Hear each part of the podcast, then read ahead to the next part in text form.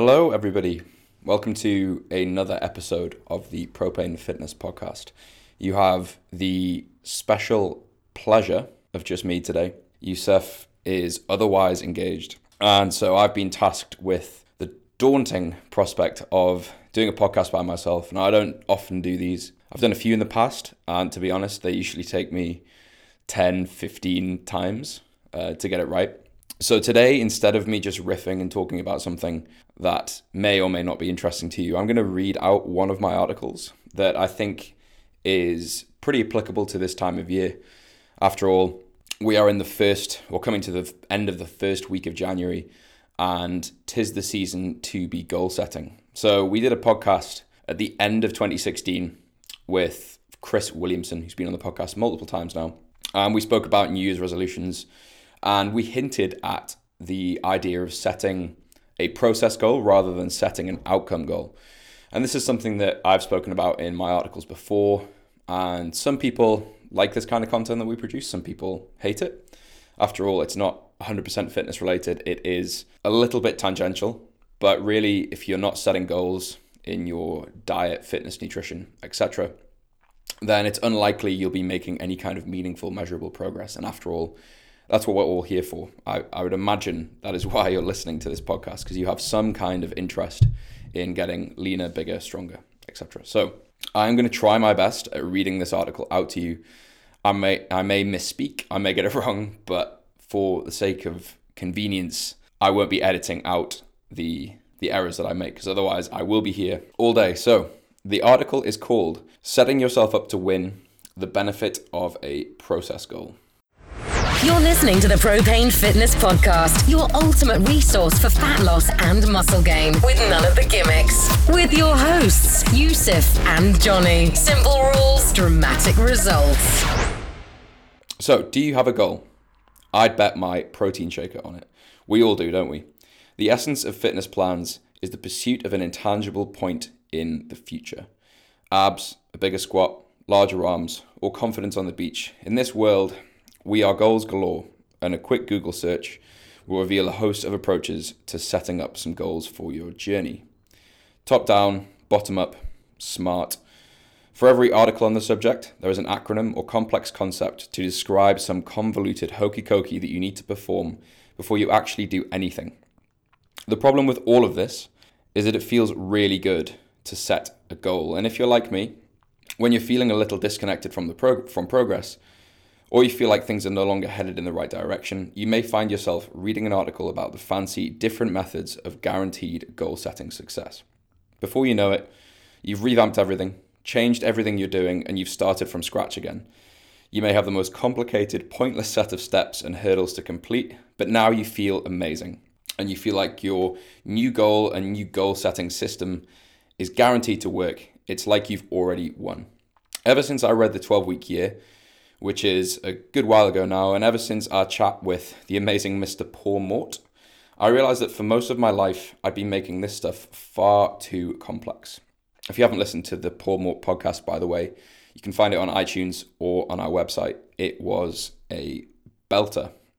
You may have come across the part in the podcast, if you have listened to it, where he mentions core four, key four, and 90 day goals. These sound complicated, but they're just concepts which are actually the tip of the iceberg of a program called Wake Up Warrior, run by a pretty famous internet marketer called Garrett J. White. A lot of the main principles have been written about for over a decade, and Garrett is just revamping them and making them sexy. So, you may have heard of the idea of a 90 day goal. It's pretty popular in the fitness industry. It's pretty popular in all industries, for uh, actually, that involve setting goals. So, why 90 days? Why is that number being selected? Well, there's nothing magical about the number. It can be 12 weeks, 8 weeks, 100 days, whatever's convenient for you. The key is that it's not so far in the future that the deadline loses its urgency, but it's not so close to the present moment that it would be unrealistic to expect any change. That's really, really key. I think no matter what period you pick, whether it's four weeks, six weeks, whatever, you have to have that balance of realistic progress but also a sense of urgency. From this point, in principle, it's extremely simple. You just consider what would I like to achieve in this part of my life, whatever that might be, over the next 90 days. And as crazy, as crazy as it sounds, this is where I always trip up. I always consider, well, what's realistic in 90 days? What's too little? What's too much? I have no idea. I'd go back and forth, setting goals that were too ambitious and goals that were pointless. Lots and lots of failed, irritating attempts to master something so simple. The system that I now use in my own training and with all my clients, I wrote about at length in our downloadable Tracking 101 bundle, which incidentally is no longer available for the time being. However, there is one key takeaway that I want to share today, a point which I think many people miss. There is absolutely no point in setting stagnant goals at a fixed point in the future. And that may be a little contradictory, but that's pretty much what everybody does, myself included, for a long time. Something like, I want to lose X pounds by the 1st of January is near enough pointless if you're managing the process on your own and not being coached. why is that? Well, it's simple. You'll focus everything on that point, and more than likely, you'll just move the goalposts as you near the deadline. If you've read my article on why I stopped caring about leanness, I discussed this idea that when you have this arbitrary goal in the future, so I want to be abs lean or I want to be 10% body fat, by the time you actually get there, you've just moved the target further down the line. So actually, I want to be 5% body fat, or maybe I want to do a photo shoot, for example. So instead of having these goals that when we get near to them, they lose their value, and so we move the goalposts and we move the goalposts and we move the goalposts. So we never actually feel fulfilled and we never actually achieve anything meaningful. What we need instead is a process goal. And this isn't anything complicated, trust me, it's really, really simple. So, what I'd suggest you do Grab a pen and paper and separate it into seven columns. Label each day of the week and do this on both sides of the paper. On one side, write actions that you currently do on each day now. Not what you'd like to do, what you actually do, and be as honest as you can possibly be about this. If that means that you sleep in with it, sleep in and press snooze on your alarm 10 times, then write that down. Don't lie to yourself and pretend that you are something that you aren't. You can use this use the past as a use the past week, sorry, as a good example for this. Obviously, it makes sense to keep these points relevant to what you're trying to do. So don't talk about how long it takes you to put your socks on if that's not a specific goal for you. So you could write how many calories and how much protein you ate on each day. Obviously, you need to be tracking that to be able to write it down. How many hours of sleep you got? Again, same thing. Whether or not you made it to the gym, what you did and why.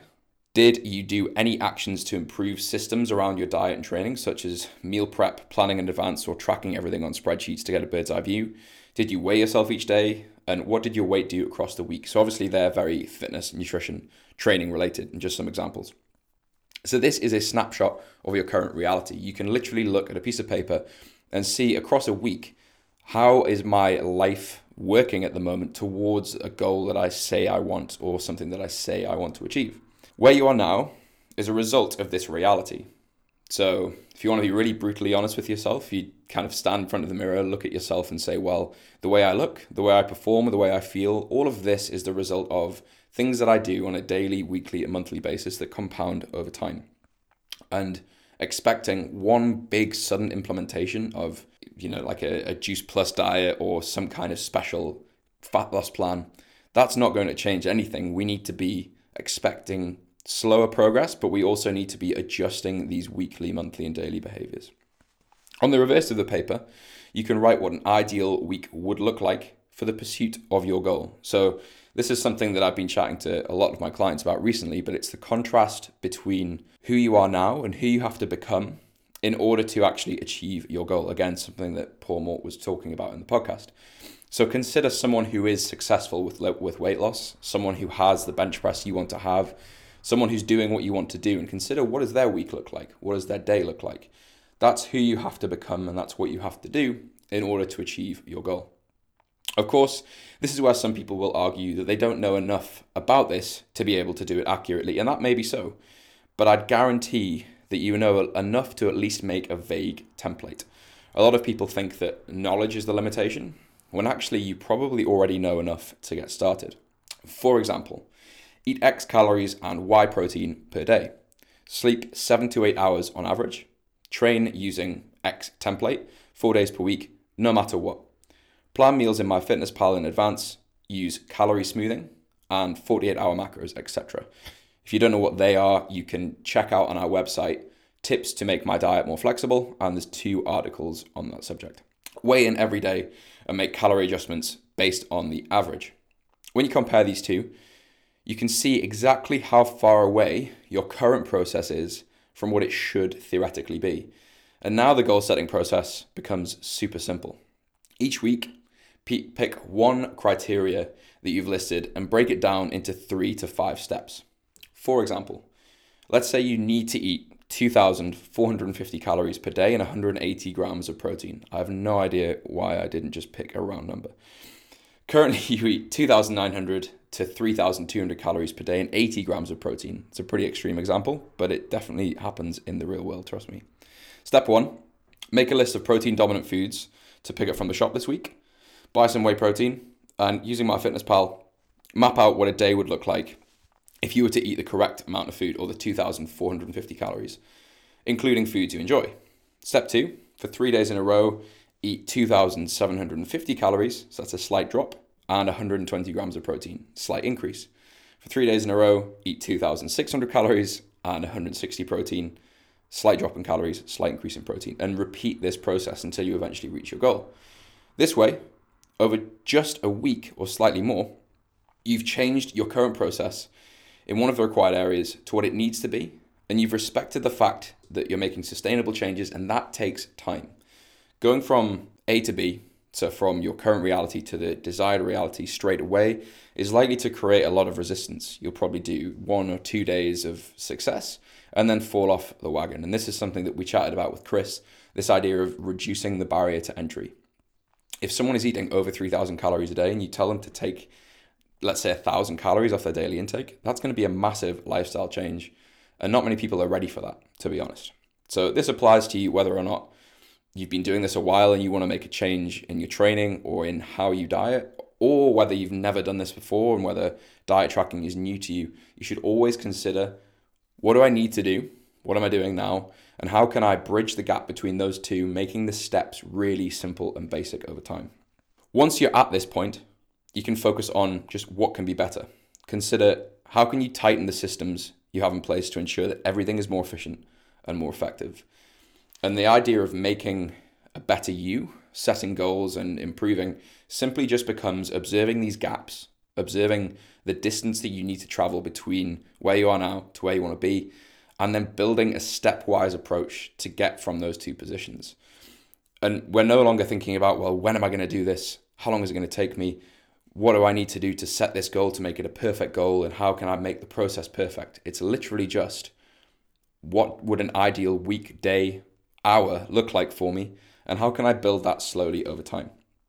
The key is focus on what you can control, and that is the process, the daily actions, the things that you do consistently, and the results will take care of themselves. Okay, hopefully that wasn't too painful for you. Hopefully you got something out of it. For those of you who've read the article before, hopefully you enjoyed me kind of talking around the subjects a little bit. If you want to catch the article on the website, it is just called Setting Yourself Up to Win The Benefits of a Process Goal. And some of the examples that I ran through are in there as well. The article's from May earlier this year, but I think, or last year rather, but I think it's really applicable at this time of year when we're already having this conversation with clients about you know the benefit of distilling something that you want to do down into a process not just having a static point in the future. Because as humans if we're ambitious we'll always move the target further away as soon as we get near to it.